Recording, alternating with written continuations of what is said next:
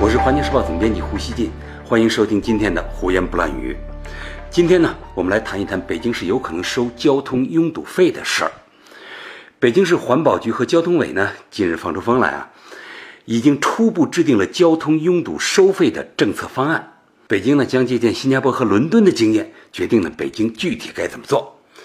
北京交通大学的一位教授呢，因为做了支持收拥堵费的这种表态和分析呢，受到了网民激烈的人身围攻。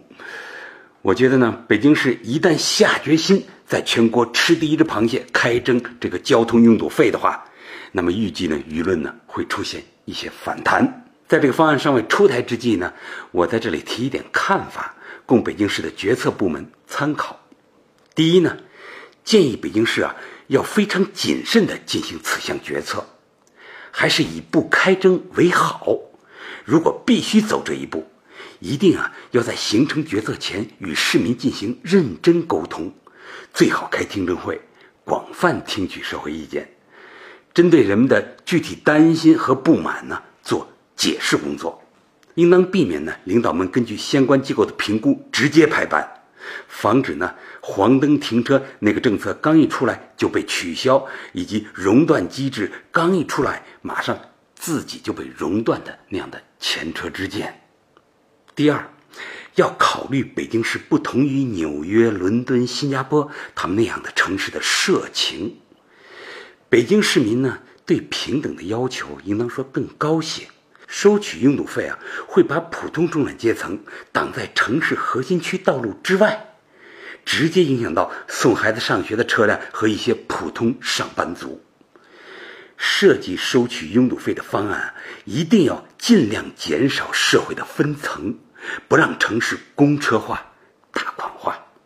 第三，这应当是一个尽可能细致的方案，对核心区的界定啊，能缩小就缩小。方案的唯一目的呢，应当是缓解高峰时间的道路压力，包括减少排放那样的考虑啊，都不应插足进来。拥堵收费啊，更不应当有增加财政收入的潜在目的啊，它的全部收入都应当用在发展城市的交通上啊，而且这方面呢，要尽量做的公开透明。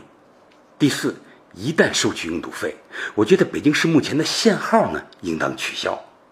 限号加拥堵费这样的双重压力啊，会让只有一辆车的普通家庭呢很难受。那些家庭的这些感受啊，应当得到重视和同情。第五，超大城市的核心区啊非常难治理，要让市民呢充分了解这一点，大家共同参与对它的化解。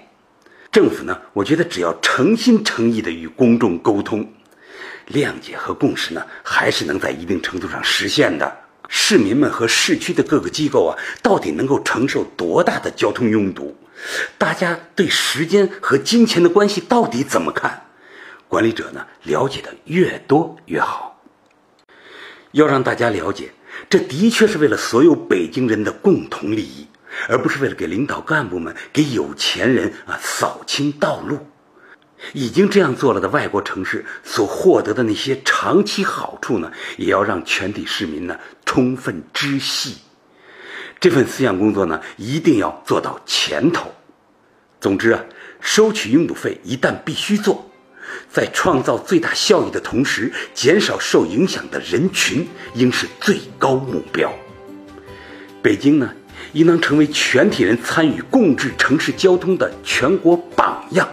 而由于这件事呢，牵涉千家万户，它是一件非常大的事儿，千万呢不能把它当做一件政府可以独自决策、为民做主的普通事务。感谢收听今天的胡言不乱语，咱们明天见。